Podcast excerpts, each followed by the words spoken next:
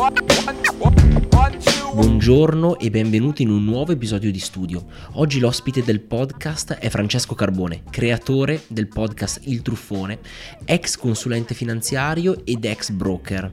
Ho chiamato Francesco a registrare questa puntata del podcast un po' diversa dalle solite puntate di studio perché volevo che qualcuno spiegasse con parole semplici il mondo della finanza e che anche un creativo, una persona come me riuscisse a capirle. Con Francesco abbiamo parlato della situazione economica mondiale mondiale, abbiamo parlato del sistema bancario di oggi, delle prossime crisi finanziarie che potranno venire, abbiamo parlato di Bitcoin, di cui Francesco è un investitore di vecchia data e infine abbiamo parlato del podcast Il Truffone, il podcast di cui Francesco è conduttore.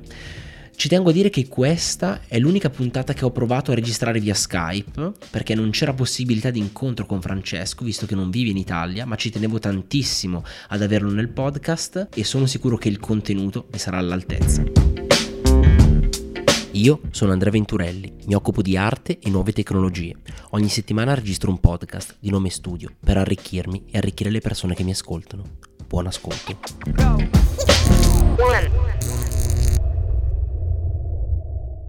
Buongiorno Francesco. E buongiorno Andrea, e un saluto a tutti quelli che ti seguono. Ciao, come stai? Molto bene, sono ancora fermo col podcast, ne parleremo durante la tua puntata e spero che questa tua intervista mi aiuti a risbloccarmi e a riprendere una routine interrotta ormai da diversi mesi. Guarda, se posso dare una, una, mano sotto questo punto di vista, io sono contentissimo perché sono contento di sentirti, nonostante io la tua voce la conosca molto bene perché sono un fedele ascoltatore del tuo podcast, Il Truffone, che ho visto che ha raggiunto più di 100 puntate.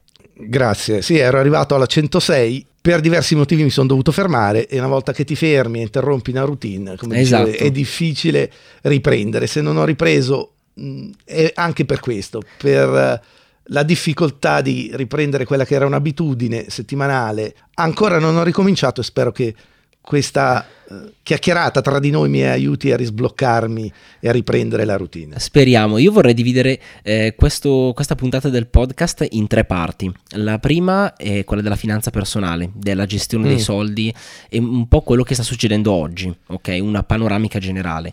Poi vorrei parlare di Bitcoin e infine del tuo podcast. Perché come ti dicevo prima, prima di iniziare la registrazione, il tuo podcast mi ha aiutato tantissimo perché mi ha fatto vedere a noi operatori del settore creativo, quindi chi fa filmmaking, chi fa fotografia, chi fa grafica, mi ha fatto vedere la finanza sotto un altro aspetto. Eh, ti dico la verità, alcune volte molto estremo, eh, alcune volte complicato per chi è un po' digiuno di questi argomenti, ma che mi ha saputo dare uno sguardo diverso sulla gestione dei miei soldi, su quello che sta succedendo, sulle banche soprattutto. Ed erano dei punti di vista che io personalmente non avevo mai preso in considerazione. E chi lavora nel, nel, mio settore, nel mio ambito, spesso fa fatica a parlare di questi, di questi, argomenti, fa fatica a parlare di soldi in questi termini, della gestione dei soldi, perché si pensa che sia un argomento solo per gli esperti o che comunque ci si affidi magari al, al consulente finanziario, bancario, ecco. Secondo te mh, una persona che è a digiuno di questi argomenti oggi dovrebbe investire i propri risparmi, il proprio denaro? Ma i propri risparmi vanno sempre investiti in qualcosa, lasciarli seduti in banca è soprattutto in un contesto come quello attuale dove il deposito in banca non rende più niente, una volta invece quando ero giovane io rendeva, ti davano il 3, il 4%, quando, quando oggi li lasci, esatto, adesso li lasci seduti lì, non rendono niente, quindi Anzi. è una cosa stupida, purtroppo la fanno tantissimi italiani, perché c'è un, un, trilione di depositi bancari fermi lì che non rendono niente, i soldi andrebbero sempre investiti di modo da lavorare per te, mentre tu fai il tuo lavoro, i soldi ben investiti ti danno un rendimento o aiutano a, a far crescere il tuo reddito. Quindi eh, è una cosa che non sanno fare, non sa fare quasi nessuno, ovviamente, perché per investire i propri soldi bisogna avere certe conoscenze, ma secondo me c'è anche un errore molto diffuso che è quello di affidarli in maniera un po' ignorante al primo consulente, specialmente al bancario, sì, che, che passa. Negli ultimi anni saputo... non, stati, non ci sono stati dei grandi affari a affidarli a, alle banche, nel senso che si vede sempre di più notizie che eh, il, il, proprio amico che lavorava in banca alla fine ti ha consigliato un, eh, un cattivo investimento. Ma questo è un problema di conflitto di interesse nel momento in cui il sistema è cambiato, è diventato molto più rischioso, a partire anche eh, dalla, fi- dalla, crisi del 2008 e, e anche gli anni prima, perché gli anni prima ormai stava maturando quella crisi. Il sistema bancario tende a venderti quei prodotti dove ci fanno loro tanti soldi e se loro ci fanno tanti soldi chi è che paga? Sei tu che sei cliente. E questo questa mancata trasparenza non c'è, non ci può essere, però alla fine la si paga, la si paga in termini di bassi rendimenti, di prodotti che non rendono quello che magari ci veniva promesso. Nel lungo periodo chi si affida a persone che hanno un conflitto di interesse con chi vende, chi crea il prodotto, tende a perdere. Il mio consiglio è di affidarsi sempre a un consulente finanziario indipendente, io l'ho fatto per una società eh, diversi anni quando ero in Italia, perché appunto non ha un conflitto di interesse, non ha interesse a promuovere prodotti che dietro, in maniera nascosta, mangiano nelle tasche del cliente. E infatti pri- prima accennavi eh, agli italiani, ai depositi degli italiani, però secondo me in Italia c'è anche questa questa credenza della casa. La casa, bisogna. Eh, leggevo che siamo probabilmente una, eh, abbiamo una percentuale più alta, forse in Europa, di persone che possiedono una casa. E questo, per esempio, è stata una, una, delle cose che mi ha spaccato la testa completamente, leggere a me il libro di Kiyosaki, che mi ha smontato praticamente tutte le certezze che avevo sulla casa, su investimento sicuro della casa. Invece, in effetti, probabilmente chi ha investito 10-15 anni fa negli immobili, che ha comprato casa, oggi è in perdita. Ma la casa bisogna sempre vederla come se non ci si vive, perché il primo acquisto, la casa nella quale si vive, tutto sommato è una sicurezza, è il tetto che abbiamo sopra la testa, però quando si passa poi alla seconda casa, alla terza casa, alla quarta casa, ecco lì ha funzionato in Italia per diversi anni proprio perché avevamo un problema di valuta molto debole, quindi tutto sommato l'apprezzamento della casa, del, pre, del, valore della casa nel lungo periodo era proprio in virtù del fatto che si svalutava la lira, era un modo di difendere il proprio patrimonio mettendolo nel mattone. Ha sì, funzionato, sì, ha funzionato sì. fino a che eh, il, il, il paese cresceva anche in maniera finta o illusoria grazie alla svalutazione della lira e poi ha smesso di funzionare anche quando è finita la crescita demografica. Quindi l'Italia forse negli ultimi 10-12 anni è il paese peggiore per il mercato immobiliare. Tu sei molto disfattista ha... sull'Italia, sentivo anche in Ma diversi podcast. Lo non... continuo ad essere, sì, okay. purtroppo sì. e, tu non, non sei più in Italia? No, sono, via, sono andato via cinque anni fa e non ho intenzione di ritornare fin quando non cambieranno veramente le cose, ma vista la situazione penso che forse neanche per la pensione ormai. Eh, vedremo. Non, peccato perché è un gran bel paese, ma devastato, distrutto da una classe politica eh, demenziale e vedo che coerentemente a quello che è scritto nel libro Oltre la democrazia, il sistema continua sempre a portare in alto persone peggiori, almeno da quel punto di vista lì. Quindi non ci vedo un cambiamento eh, solo un lento, finora è stato lento, pensavo fosse più veloce, continua a essere lento, ma declino verso la disfatta totale. E queste parole non mi incoraggiano molto da giovane e soprattutto da italiano che vive in Italia. Eh, secondo te quali sono le soluzioni che possiamo avere eh, o che possono avere comunque le persone per difendersi un po' da, sia dall'inflazione ma anche da una pensione che probabilmente non avremo? La, la, soluzione è sempre personale, come ripeto il mantra un po' anche del podcast, eh, soluzioni collettive non ce ne sono, eh, quella personale va ricercata in se stessi, come stai facendo anche tu, insomma lo spazio per fare impresa anche e nonostante il peso fiscale che c'è in Italia, per cui è quasi impossibile, ma chi riesce a farlo è un eroe, si può anche riuscire a fare in Italia, si può riuscire comunque a fare impresa e a, a, prosperare o ad avere successo. Certo, è più facile forse farlo all'estero e soprattutto vivendo anche più tranquilli, è motivo per cui se mi capita di parlare con un giovane italiano il consiglio è sempre quello eh, prendi, fai valigie e prova, prova, ad andare via. Però se hai voglia di rimanere, eh, l'Italia comunque offre eh, appunto tante belle cose, da, da, dal cibo a, ai posti, le location. È, è, un, è un, bel posto per andare in vacanza. È, è, un bel vivere, è un bel vivere se si ha questa, questo coraggio, questa forza di combattere contro il sistema che è intorno. Guarda, quando ci eravamo sentiti a dicembre tu mi avevi detto, guarda l'Italia è un po' così, devo dire ad eccezione di Milano. Mm, perché ad eccezione di Milano secondo te? Perché è l'unica che riesce ad attirare oggi più lavoro, che ha più, non so, c'è più velocità, c'è più Mm, c'è un ecosistema anche di startup diverso rispetto a tutto la, il resto del territorio italiano. Io parlo per l'esperienza degli amici che sono ancora in Italia, sento che Milano tutto sommato in mezzo a un paese ormai devastato è l'unica situazione ancora, l'unica città vibrante che vibra, che riesce ancora a produrre qualcosa. Eh, di fatto il nord Italia, il nord-est ormai è, è quello che produce, che ha sulle spalle tutto il resto d'Italia e quindi sono situazioni nelle quali se uno riesce a ritagliarsi un bel lavoro, un qualcosa da fare, scontrandosi comunque con la burocrazia e con tutto il resto, eh, sono posti dove vale la pena ancora stare, resistere e, e provare a lavorare. E ritornando sul tema del, degli investimenti eh, comunque della, della propria finanza, quali soluzioni possiamo avere noi che siamo in Italia?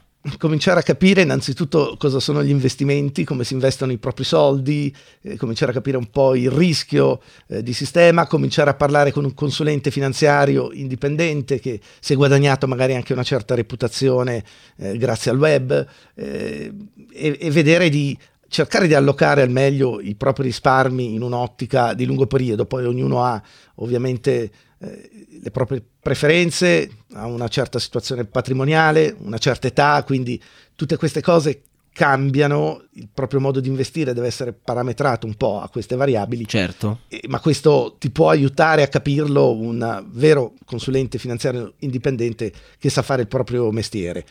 So che in Italia hanno finalmente, lo aspettavamo ancora quando ero io in Italia dieci anni fa, aperto questo albo dei consulenti finanziari quindi uno dovrebbe andare a, a cercarselo anziché farsi venire a cercare magari eh, dal proprio, con un, un, un, po' di... come si fa alla fine su internet, hai bisogno di un prodotto, fai un po' di ricerca e provi okay. a vedere chi è che ti può veramente aiutare a seconda di quelle che sono le tue esigenze. Uh, faccio un, un, collegamento un po' azzardato partendo dagli investimenti e arrivando al bitcoin perché probabilmente è l'investimento quello più rischioso di tutti in assoluto. Tu cosa ne pensi? È un investimento oppure no Bitcoin? Ma su questo ho fatto diverse puntate, non è un investimento. Parliamo, se parliamo di investimenti in senso stretto, in senso lato, Bitcoin, così come l'oro, io non li ritengo investimenti. Per me l'investimento è allocare i soldi in un asset produttivo. Bitcoin, come l'oro, non rendono niente, l'oro lo sappiamo è lì un sasso che prende solo polvere, il bitcoin non è neanche un bene fisico, è solo un bene digitale, non rende niente anche quello, quindi per me non rappresentano investimenti, sono però un asset più monetario che finanziario da avere in portafoglio. Gli asset sui quali investire sono ben altri e quello per eccellenza è l'asset azionario. Ok, e quindi è molto, sposi molto il, la, la, teoria di Warren Buffett sotto questo punto di vista, che lui dice Assolutamente. il mercato è fatto da aziende e quindi io investo in aziende. Eh, tra l'altro Warren Buffett eh, reputa le criptovalute come asset senza valore perché non producono alcun tipo di valore. Ma infatti Warren Buffett ha sempre avuto anche un certo eh, disprezzo verso l'asset monetario che è l'oro. Sì, è, è, è normale, è, è normale perché se cerchi l'investimento, l'investimento produttivo produttivo per eccellenza è l'azienda che produce. Eh, ci possono essere anche investimenti in uh, obbligazioni per avere un rischio minore, perché l'investimento in equity è la partecipazione diretta nel capitale aziendale. Eh, il bond, tutto sommato, ha, o l'obbligazione ha un livello di protezione maggiore. Può essere considerato investimento anche l'immobiliare, come dicevamo prima, ma bisogna andare a vedere qual è il rendimento, perché il mattone non sta fermo lì, si può dare in affitto e dandolo in affitto ha un proprio rendimento. In Italia purtroppo anche i rendimenti del mattone sono sempre stati bassissimi con prezzi rispetto agli affitti che in, hanno veramente poco senso. Ecco, Quindi... forse anche qua c'è, un, c'è, un'eccezione a Milano dove c'è una, sproporzio, una, sproporzione incredibile fra gli affitti e, e la vendita di case che è, è, forse unica, nel senso che gli affitti stanno schizzando le stelle perché ci sono sempre più persone che arrivano a Milano. Comunque eh, io l'argomento dell'oro l'ho cominciato ad affrontare per la prima volta proprio nel tuo podcast. Tu mi hai mm. appena detto che l'oro non, non, è un po' come avere lì un sasso che prende polvere. In realtà, cavoli, dal 2000 al 2012-2013 io sono andato a vedere, ha avuto una crescita enorme. Eh, ma perché questo? Perché... Pro, proprio mentre c'era in realtà invece la crisi sul mercato azionario 2001-2008. C'è una correlazione tra queste cose? Ovviamente c'è la correlazione. Il prezzo dell'oro è salito proprio perché dietro stava maturando questa crisi finanziaria che non è diventata crisi monetaria, potrebbe diventarlo in futuro, si è limitata a crisi finanziaria perché le banche centrali sono intervenute eh, cercando di risolvere il problema con le stesse armi che in realtà avevano causa- lo, lo avevano causato. Quindi ad oggi la situazione sembra ormai stare a galla da dieci anni, in realtà là dietro ci sono dinamiche terribili, ancora in svolgimento, che secondo me stanno aprendo le porte per la prossima crisi finanziaria, da vedere se si trasformerà in una crisi monetaria o se verrà tamponato ancora una volta. Però il fatto che si continui a tamponare stampando denaro per risolvere queste crisi finanziarie, come vedi, eh, tende a far salire il prezzo di questi asset monetari alternativi. Certo. L'oro, quello tradizionale, Bitcoin è nato solo dieci anni fa, anzi si è festeggiato a gennaio. Sì, è vero. Il, è vero, decimo compleanno di Bitcoin e Bitcoin come nuovo asset digitale ha in parte rimpiazzato soprattutto per quelle che sono le nuove generazioni, eh, ecco, ha rimpiazzato l'oro come rifugio o comunque come valuta denaro, moneta alternativa a quella di Stato che eh, è in lento declino, ecco questa accelerazione di questo declino dove queste valute fiat, come si dice, finiranno nell'immondezzaio della storia, ancora questo momento non è arrivato, potrebbe arrivare, potrebbe anche non arrivare se saranno in grado di far avanzare questo declino in maniera lenta, senza che sfoghi in una crisi monetaria, ma limitandosi a crisi finanziarie che vengono tamponate appunto con la solita iniezione di denaro fresco di stampa. Ma sai che affa- è uno degli argomenti che mi affascina di più, è, è, è, affascinante questa tua prospettiva, questo tuo punto di vista, che per me era del tutto nuovo e, e penso anche per, per, tutti quelli che ci stanno ascoltando, eh, che non fanno parte di questo settore, sentire queste cose forse sembra, sembrano quasi, mh, mm, passami il termine, complottistiche sotto un certo punto di vista. Eh, è una critica che ti fanno? Effettivamente ci sono tante versioni di critica al sistema monetario che finiscono nel complottismo.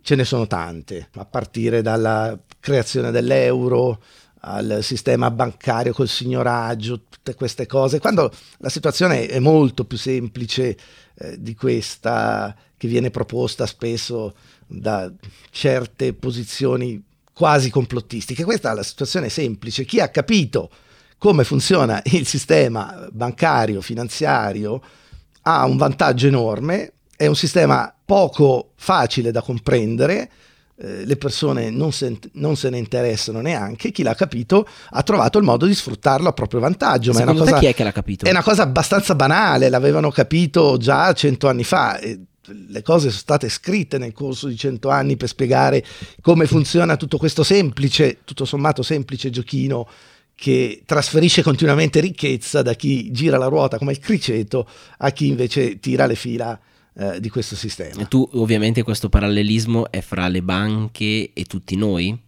fra l'economia reale e le banche? Le banche con dietro la banca centrale il privilegio di stampare denaro. Il denaro, che è il bene economico più importante, è stato sottratto al mercato per essere eh, messo in mano a eh, un soggetto privilegiato. Poteva essere lo Stato prima, oggi sono eh, banche centrali che si dice sono private e qui ecco che arrivano altri complottismi, ma è solo una questione di apparenza, alla fine c'è un'elite chi ha capito come funziona, ha capito come sfruttarlo a proprio favore e il mondo continua ad andare in questa direzione. Bitcoin forse finalmente è nata come tecnologia in grado di risvegliare le persone eh, da questo enorme giochino, ma banale, semplice, non è così difficile, che le persone non si impegnano neanche dieci minuti, un'ora o magari una giornata, quella che ci vuole a leggere un libro come Cos'è il denaro, quello che ho pubblicato anch'io, per capire veramente cosa è il denaro. L'unica soluzione è ridare il denaro al mercato. Purtroppo la mentalità anticapitalistica o antimercato, molto diffusa nel, penso, 90-80% della popolazione che più viene danneggiata da questo sistema impedisce eh, di cercare quella soluzione. Però sono ottimista perché Bitcoin piano piano, una persona alla volta, sta facendo capire queste dinamiche veramente a tanti. Ma sai che è veramente strano sentirti dire queste parole beh, proprio in questi giorni, nel senso in questi mesi voglio dire, perché Bitcoin hai detto prima che infatti ha appena compiuto dieci anni da poco, e i primi dieci anni di Bitcoin eh, sono stati penso molto rosei perché chi è investito all'inizio oggi si, si, ritrova con un patrimonio incredibile. Tu sei stato uno dei primi early adopter o quando è che hai, sei entrato nel mercato di Bitcoin? Ma a me me ne parlarono che valeva ancora meno di un dollaro. Wow, e, wow. Sì, eh, però, però sono stato lì, ho fatto l'errore che fanno in tanti di certo. cercare di capire eh, questa tecnologia, soprattutto di spiegare se poteva funzionare a livello teorico, quando la cosa forse più banale era provare toccare con mano, soprattutto perché costava talmente poco, ma mettiamoci magari compriamone 100 per vedere come funziona. E ho aspettato quasi due anni prima di eh, decidermi, ok, tocchiamolo con mano, vediamo veramente cos'è, come funziona e, e quando feci quella mossa finalmente capii la potenza di questo denaro privato decentralizzato che è stato inventato grazie ovviamente alla tecnologia di oggi per restituirci la proprietà vera del denaro. provo a fare un attimo l'avvocato del diavolo però mm. e, e, e controbattere questa cosa e vedere se può nascere una discussione interessante perché eh, tu hai detto prima che ovviamente per rifugiare il, il proprio capitale dal, dal, dal, sistema bancario tradizionale è metterlo anche in bitcoin, oltre che magari nell'oro, nelle immobili e in altri asset. Però eh, uno può ribattere, una persona può ribattere dicendo che bitcoin valeva 20.000 dollari lo scorso anno e che oggi ne vale poco più che 3.000. Ma l'anno scorso, o comunque nel 2017, perché ormai, eh, ormai è passato. l'ha fatto oltre, è già passato un anno di eh, mercato ribassista. È stata una fase quella veramente delirante. Bitcoin nel giro, cos'è stato? Di un anno e mezzo era passato da 200 a 20.000 era veramente da stupido, ormai da stupidi andassero a comprare dopo una salita del genere. Eh, anzi, io se ti vai a riascoltare i podcast fatti proprio in quel periodo, novembre-dicembre, aspettavo con ansia il massimo e prospettavo un lungo mercato bear Guarda, ma sai di, che è proprio... di 12-18 anche 24 mesi. È proprio la cosa che ho fatto perché quando io ho iniziato ad ascoltare il tuo podcast, in realtà mm. tu avevi già fatto moltissime puntate, quindi pian piano me le sono srotolate tutte e sono mm. andato ad ascoltarmi sia le prime in cui parlavi di mm. Bitcoin mm. ed, ed, è stato molto bello sentire le prime puntate quando non valeva, valeva veramente Guarda, poco. Guarda, eravamo a 600, me lo ricordo ancora. Ok. Eh, ci tenevo. Sì, le prime, la numero 9 ci tenevo a farla prima possibile, una puntata su Bitcoin valeva 600. E poi fino alle ultime che forse è registrata a novembre, se non ricordo male, dove era, insomma, era vicino ai massimi. E quindi eh, vedere tutta la storia di Bitcoin eh, attraverso il tuo podcast e mi ricordo, mi è rimasta impressa questa, questa affermazione da parte di un tuo mm. ospite. Mm che ha detto eh, ormai Bitcoin adesso è, è, stato accettato da molte persone, ne parlano i media, ne parlano i media mainstream, però mh, ovviamente calerà il prezzo, a un certo punto mm. verrà un mercato ribassista, però non arriverà più a 3.000 dollari. Se dovesse arrivare sarei molto ma molto sorpreso. Non era, non era, effettivamente da 18.000 pensare che potesse tornare a 3.000, però come ti ho detto io ci ho scommesso a favore, Bitcoin ha sempre avuto questi ritracciamenti di almeno un 80-85%, perché poi quando parte la mania è una cosa molto contagiosa, sappiamo come poi eh, vanno a finire, sono cicli, girobolla, l'ho chiamati in tante puntate, e questa ha fatto gran parte del suo corso, poi vediamo, poi Bitcoin comunque deve essere considerato un asset finanziario, un, deve prendere una... è anche molto rischioso perché ancora tutto sommato dopo dieci anni non è che si è sdoganato completamente, ancora per me è un esperimento, eh, forse smetteremo di chiamarlo esperimento tra altri dieci anni, quando ci saranno altri dieci anni di storia e avrà magari prezzi diversi, ma eh, ecco, un, un, un, asset comunque così nuovo, così rischioso anche dovrà prendere nella, quella che è l'allocation totale del proprio portafoglio non più del, non so, 2, 3%, 1%, dipende poi okay, okay, da, okay. Da, dalle condizioni di chi eh, ci mette i, i soldi. Quindi eh, sì, ecco, comprare lassù dopo una parabolica del genere non era sicuramente raccomandabile, l'ho sconsigliato a tutti quelli che lo stavano inseguendo. Ma di solito, di solito si compra alti e si vende bassi, il 90% delle persone fa così. E questo è infatti è uno degli errori più, più grandi che fanno tutti, quelli di farsi prendere dall'avidità e inseguire i prezzi. Eh, chi fa i soldi, come sappiamo, invece compra nei momenti di indifferenza o addirittura quando so, eh, scorre il sangue per le strade di Wall Street e invece vende quando sono tutti avidi e esatto. stanno a inseguire i prezzi a rialzo, come se il bull market non dovesse mai finire. Beh, eh, diciamo che siamo in una fase molto piatta ora. Eh, se io sono andato a confrontare, per esempio, il grafico di Google Trend che quindi vede le ricerche fatte su Google da tutte le persone nel mondo e coincide sì. perfettamente con il grafico di Bitcoin e siamo in un momento di completo disinteresse. Io so che è illegale dirlo, però eh, dici che è uno di quei momenti eh, dove bisogna prestare attenzione, mettiamola così. Sì, secondo me bisogna cominciare a, a, seguirlo, a vedere se dovesse spaccare questi 3000 e fare l'ultima scrollata, io almeno mi aspetto questo. Eh, e cominciare pian piano. Ecco, questi potrebbero essere eh, prezzi dove ricominciare a, a compricchiare qualcosa. E poi potrebbe scendere ripartire, però non stai pagando più 20.000, stai pagando uno sconto quasi dell'85% dai massimi. Chi lo fece nel giro precedente, dove arrivò a 1.200 e poi rimase fermo là sotto tra i 200 e i 250 dollari per lungo tempo, fece un ottimo affare la storia non si ripete sempre, ripeto, questo sì, è, è, vero. Eh, non si ripete sempre uguale.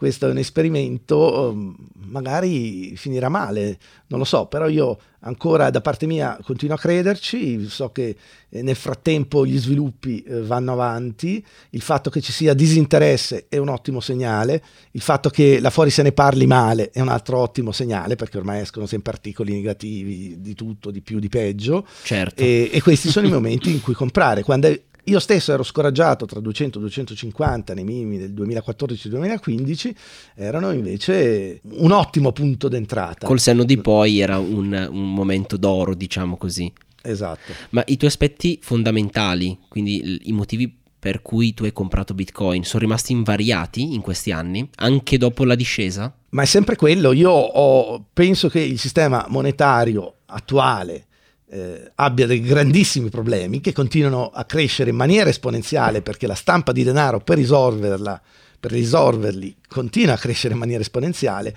e quindi tenere una eh, certa mh, percentuale del proprio patrimonio in questi asset a difesa del capitale. Poi Bitcoin è ancora più speculativo, mentre l'oro è proprio veramente a difesa del capitale. Bitcoin, essendo un prodotto, un bene nuovo, ancora un potenziale maggiore di quello che, che può avere l'oro. E quindi necessariamente fanno parte eh, della, dovrebbero far parte dell'allocation eh, di tutti quanti. Soprattutto poi alla luce del fatto che queste politiche monetarie degli ultimi anni hanno gonfiato tutti i prezzi degli, degli altri asset in maniera davvero scandalosa, indecente, dall'azionario all'obbligazionario, tutti i prezzi là fuori sono non hanno quasi senso. Ecco. Le banche centrali hanno distorto i mercati in una maniera eh, come penso non, non, sia mai successo nella storia dell'umanità. Ma secondo te c'è un, un sistema eh, monetario che possa sostituire l'attuale? C'è, c'è, già un, un, modo, un metodo, qualcuno che, Ma, che ne sta eh, pensando? Non lo so, non, non, non mi interessa neanche. Eh, il, mercato, il mercato condizionerà. Eh, Nel momento che dovessero condizionerà... le banche centrali, eh, eh, lì eh, ci ritroviamo. Ma le banche centrali hanno un potere infinito di stampare denaro. Il problema è che stampandolo in maniera infinita, guardiamo il Venezuela negli ultimi due anni, eh, sì. la, eh, con, con, la valuta ci si riempiono le carriole e, e, non ci si compra neanche una banana. Vedevo che andavano a far benzina con le valigie piene di soldi io. Esatto, non, non, non, credo che il sistema occidentale finirà mai in quella maniera perché eh, chi sta seduto lì oggi Draghi, dall'altra parte Powell, insomma ci tiene alla propria poltrona e a lasciarla anche forse a chi viene dopo di lui eh, e, e quindi cercheranno sempre di di non cadere dall'altra parte, però da quest'altra parte hanno il rischio che nel momento in cui fermano la stampa di denaro il sistema collassa sul, sotto la montagna di debiti che ha contribuito a creare. Quindi è un equilibrio sempre difficile da mantenere, ma proprio per questo, in, in virtù di questo rischio artificiale creato dai pianificatori centrali, uno deve a suo modo assicurarsi. Ecco, l'oro, bitcoin, io li considero anche eh, assicurazioni a difesa del proprio eh, patrimonio. Poi il resto, ovviamente, la gran parte uno deve continuare a investirla nella maniera più, più saggia possibile, ripeto, se uno non è del settore, necessariamente si deve affidare a qualcuno che ne capisce. Però eh, questo sforzo è necessario, come dicevamo all'inizio. Oggi lasciare quei soldi fermi lì o investirli anche in prodotti sbagliati ti mangia costantemente nelle tasche il 3, il 4, il 5, il 6%, cioè tu tutti gli anni lavori, non solo lo Stato si prende in Italia il 70%, un altro 6 se lo vanno a fregare eh, quelli che eh sì. ti gestiscono. Ti... Quindi il tuo è un continuo lavoro di, di girare questa ruota a beneficio di quelli che sono più vicini alla stampa di denaro. Guarda, sai, voglio farti un paragone perché eh, siccome hai, non voglio invecchiarti, eh, però hai qualche anno in più di me, sicuramente sai darmi una risposta più corretta. Eh, leggevo un libro nella quale c'era scritto eh, che internet nei suoi primi anni 90 aveva 188 milioni di utenti, che era mm. pari mm. al 3,1% degli umani. Mm.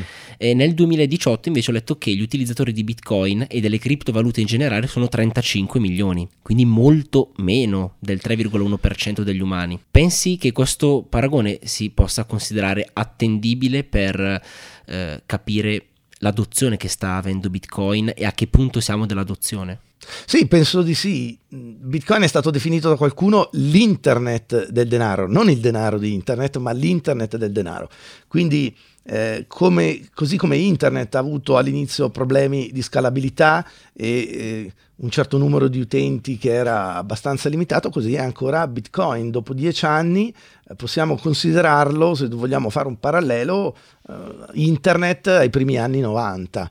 Siamo, siamo, lì, è un parallelo che per me ha senso e se Bitcoin davvero diventerà l'internet del denaro, qui siamo ancora, nonostante questa salita da, da, zero che non valeva nulla quando è nato, sai benissimo anche tu, l'avrai sentita la storia dei 10.000 bitcoin pagati per la, una per pizza, la pizza, la prima, sì, sì, sì. la prima transazione, abbiamo ancora un, un, bene monetario destinato forse a diventare eh, la valuta più scambiata o più usata al mondo eh, che vale meno di un Starbucks. Starbucks capitalizza, non so, 60 miliardi, sì. Bitcoin a questi prezzi sono 50, un po' pochino.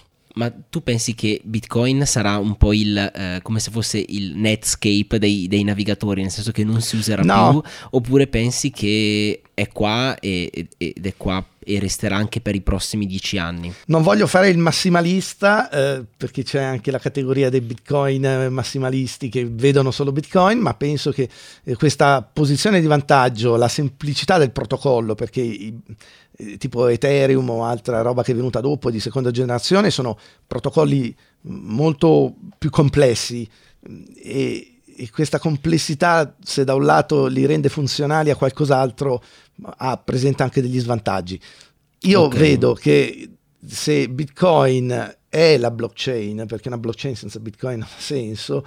Eh, Bitcoin comunque tra queste criptovalute è eh, la prima di quella di prima generazione, quindi la più semplice e, e quella che continuerà a esistere nonostante tutto e tutta la concorrenza che sicuramente si prenderà degli spazi come è successo ma che non scalzerà almeno secondo me poi. Okay, eh, qui È, è, un altro settore dove bisogna sempre stare comunque sempre ben aggiornati eh, e, e, fare ogni tanto una puntatina anche su qualcosa di nuovo che esce.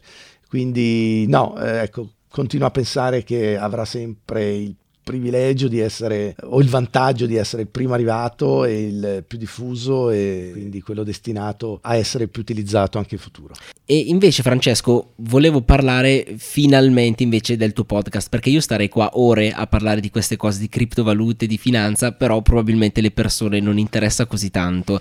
E anzi, se vi interessa, andate ad ascoltarvi il podcast di Francesco che si chiama Il Truffone. Eh, mi vuoi spiegare davvero brevemente che cos'è il truffone? Eh, il truffone è proprio questo sistema nel quale viviamo, che è taroccato, diciamo, alla radice. La radice è, è il denaro che necessariamente in una economia che non è quella tribale deve essere utilizzato per facilitare gli scambi, la divisione del lavoro e tutto il resto e quindi far funzionare un'economia di mercato. Il sistema è taroccato, è taroccato per i motivi che spiego nel corso delle puntate, anche una veloce eh, spiegazione in una delle prime. E questo è il truffone, dobbiamo conviverci, un po' come un Matrix, non, non, ma non è una cosa, come dicevo prima, non è una cospirazione, il sistema funziona proprio così, è stato eh, ingegnato e messo in piedi da persone che l'hanno capito eh, quando era tempo di capirlo bene e, e, e, l'hanno saputo sfruttare nel corso dei secoli oramai a loro vantaggio. Chi non lo capisce rischia di girare la ruota eh, facendo o comunque regalando parte di quello che guadagna a chi gestisce tutto questo. Se nel corso, diciamo forse da, dalla fine della seconda guerra mondiale fino al quasi fine secolo, eh, questo giochino non pesava tanto perché c'era la ricostruzione, la crescita, i soldi lasciati lì in banca, come dicevamo, rendevano il 5%, insomma ha funzionato senza necessariamente dover sapere come funzionava per difendersi dal 2000 in poi, qua chi non l'ha capito e chi non mm, mette in piedi delle strategie per difendersi da tutto questo rischia di continuare a pagare un costo sempre più pesante e lo vediamo là fuori perché poi le tensioni sociali in Europa e nel resto del mondo sono anche causa di questo, eh, tutti i discorsi sull'inequità eccetera. Capire questo ti, ti, un, ti dà un vantaggio in più per investire meglio i tuoi soldi, eh, per difenderti da, da questa confisca nascosta di quello che produci.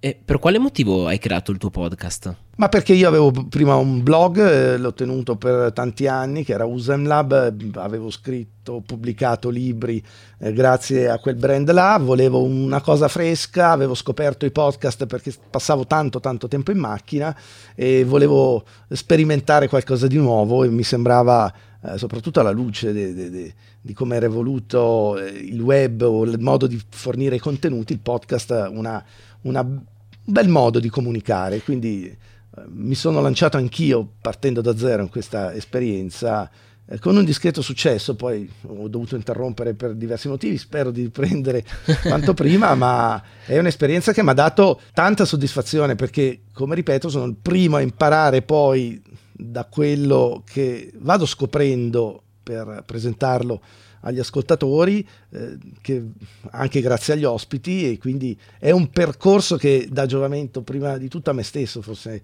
che agli altri. E infatti mi manca, manca in questi 6-7 mesi che sono stato fermo, è mancato più a me come crescita personale eh, che non ho avuto. A volte mi sento di essermi un po' anche imbruttito in questi mesi. Imbruttito.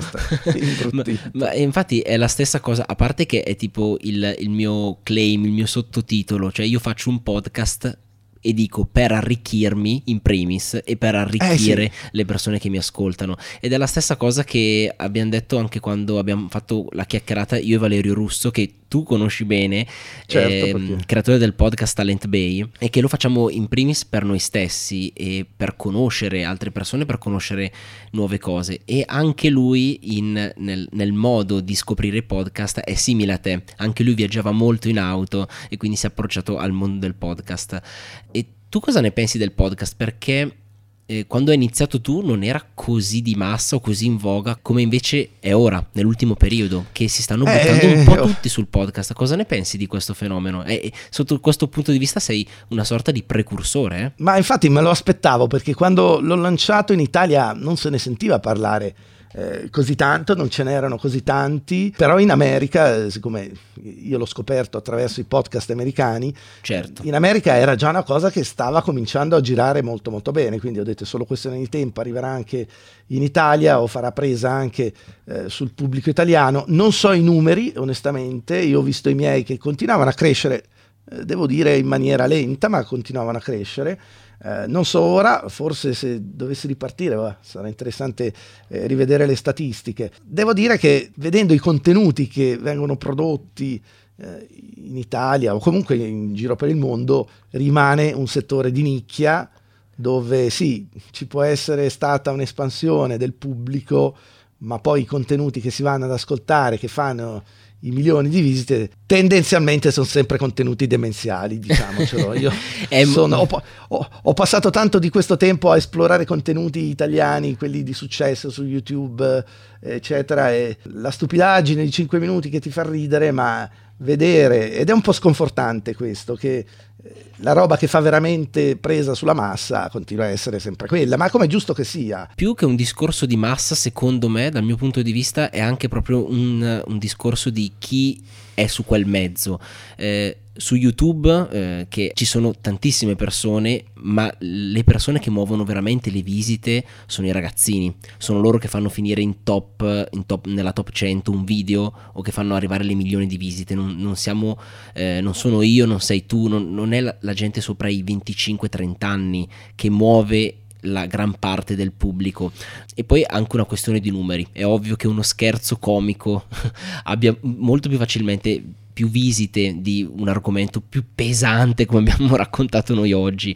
Però sicuramente c'è gente che è più in target, è più interessata. Penso che i numeri da questo punto di vista siano relativi. È ovvio, come dicevi tu, che certa roba faccia 3, 5, 10 milioni di visite, quello che vedo è, la- è proprio la sproporzione dei numeri, perché posso capire i 3 milioni, ma dall'altra parte ehm, certi contenuti che sono veramente interessanti ti aspetteresti, non so, 10.000, 20.000, 50.000, no, non- spesso non si arriva neanche a, a 2.000, a 1.000, veramente questo abisso nella sproporzione tra, tra i due numeri che in un certo senso è sconfortante. Eh, e ovviamente le nuove generazioni sono abituate, forse l'obiettivo è raggiunto, le stanno estupidendo.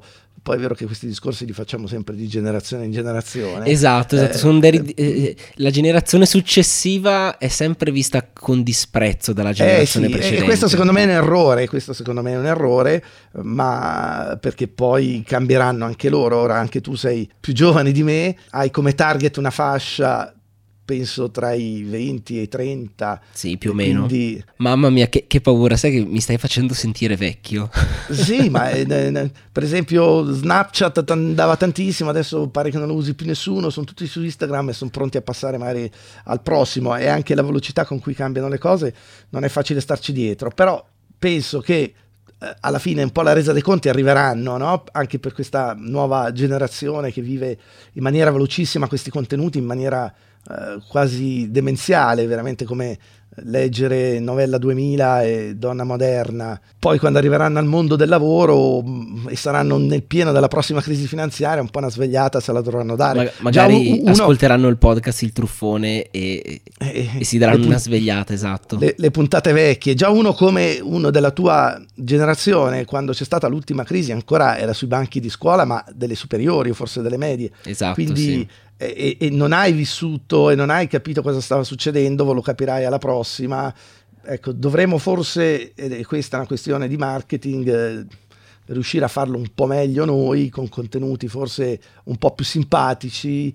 Ma eh, una delle frasi che mi ha, mi ha- mi è rimasta più impressa che tu hai detto all'interno del tuo podcast è che fino alla ventesima puntata la tua voce non riuscivi ad ascoltarla o comunque è, sei arrivato fino a 20-25 puntate sì, era, e era ascoltarle adesso è veramente imbarazzante. Mm. e quella, cosa, quella, cosa, lì mi è rimasta troppo impressa quindi vuol dire che mi serviranno ancora un bel po' di puntate a me. Ma sai che questa cosa qua la notiamo noi nel senso che io noto il mio miglioramento e tu noti il tuo miglioramento, mm. ma sono anche convinto che le persone che ascoltano non notano il miglioramento della tua voce o la, la, la, se sei più Ma spigliato. magari lo notano, però non ci fanno caso. Ecco, chi ascolta i nostri contenuti tende più a guardare alla qualità di quello che si dice che non alla qualità della forma con cui magari lo dici. Certo, che non sia di quelle che ti fanno stringere lo stomaco, perché è capitato anche a me magari di finire su uh, una, un podcast, un video di persone che avevano anche dei bei contenuti, ma non c'è neanche quel minimo da fartelo digerire, quindi un minimo serve. Eh, sopra quello chi apprezza quel contenuto non ci fa caso.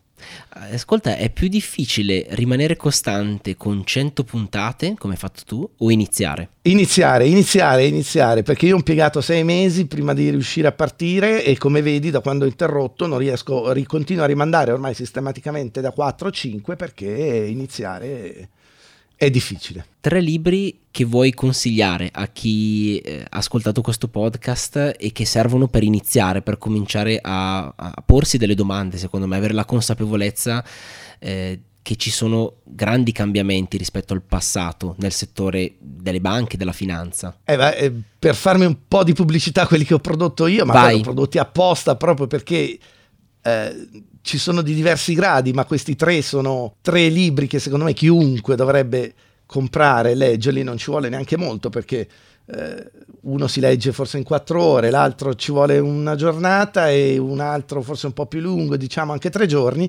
ma sono il livello zero, le dico proprio in ordine di semplicità e anche di lettura, acquistabili sul mio sito, il livello zero, oltre la democrazia, e cos'è il denaro. Poi se vuoi te ne do altri tre per un pubblico già eh, un po' più maturo, un po' più avanti, sì. o libri che a me, a me, hanno anche cambiato, mi hanno spalancato le porte eh, per, per, fare ricerche ulteriori, su, no, andare sempre più in profondità, ma l'etica della libertà di Rothbard, difendere l'indifendibile di Walter Block, eccezionale, e la mentalità anticapitalistica di, di eh, Mises. Parli spesso della scuola austriaca nei tuoi podcast, eh, anche questi libri ne fanno parte? Eh, questi tre sì, praticamente okay. sono tutti del ah. filone, diciamo, tra scuola austriaca e, e, e libertarismo, una filosofia politica eh, alla fine, ma sono due approcci che convergono verso le stesse conclusioni e quindi si rafforzano mutualmente. La scuola austriaca di economia è un approccio all'economia che io ritengo sano e non marcio alle fondamenta che è quella dell'economia che si insegna nelle scuole. È sbagliata dall'inizio, da quando si tracciano quelle due stupide curve di domanda e offerta, che hanno un senso per spiegare le cose, ma che poi eh, si ritrovano a fare dei gran danni.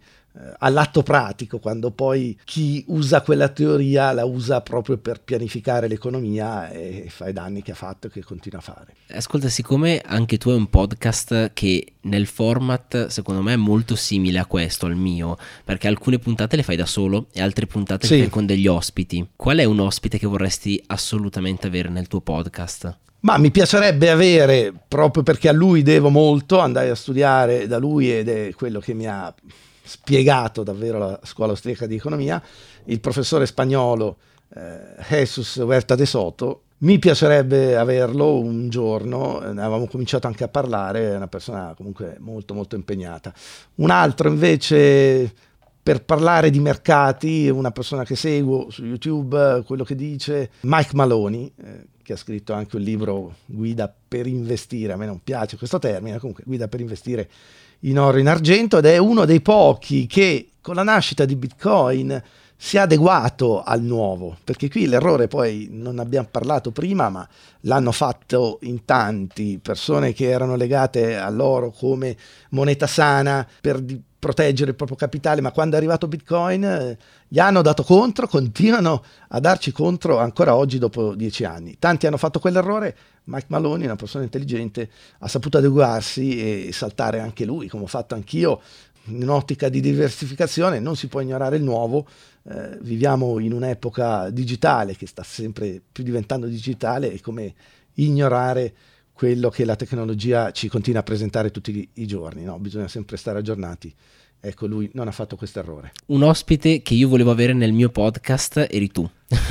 perché mi fa enormemente piacere. Perché è uno dei podcast che ho ascoltato di più, ti devo dire proprio come mi, come minutaggio è uno di quelli che mi ha fatto più compagnia negli ultimi mesi e ti ringrazio molto per la tua disponibilità e per aver fatto questa chiacchierata che spero possa far nascere delle domande anche ad altre persone che erano nella mia situazione, sono nella mia situazione, che non fanno questo tipo di lavoro ma che vogliono saperne di più.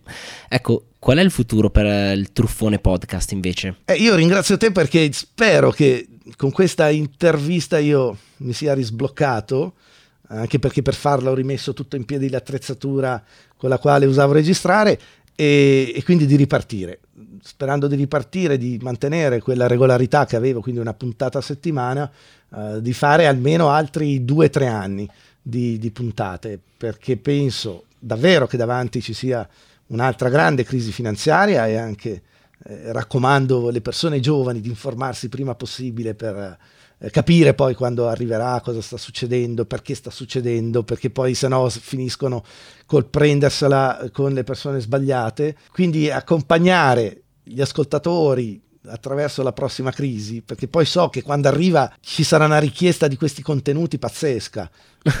mi, è già successo col sito, il sito che avevo lanciato nel 2002 per 3-4 anni mm, è rimasto un po' lì, poi quando è scoppiata la crisi nel 2008, boom, sommerso di richieste, di, di, e tant'è che fe, feci i libri. Quindi sono sicuro che attraverseremo più o meno la stessa esperienza, la stessa fase, mi piacerebbe viverla questa volta col podcast e non con il blog, e, e poi per vedere quale sarà la grande opportunità degli anni 20, identificarla, capirla, investirci sopra. E, poi, boh, data la mia età, per me direi che può bastare, lascio fare il resto a voi.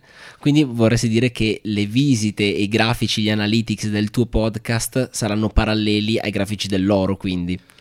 Dell'oro o inversamente a quelli delle borse se verranno giù esatto. si squaglieranno di un 30-40%. Sì, all'epoca il, il, il, il sito il blog che avevo aveva avuto esattamente questa correlazione. Sì. Ti ringrazio ancora Francesco e se passerai da Milano un giorno sei ovviamente invitato per registrare la seconda puntata a questo punto nel, nel, mio podcast. Eh, grazie Andrea, mi avevi già invitato a passare da lì, non sono potuto venire sotto Natale, ma ho visto appunto dai video hai davvero un bello studio e sai fare dei gran bei video, quindi più che volentieri, più che volentieri se dovessi passare da Milano per più di qualche giorno, la prossima volta non mancherò di passarti a salutare di persona così anche ci conosciamo. Va bene, grazie mille Francesco. Ciao, ciao, ciao. saluti a tutti i tuoi ascoltatori.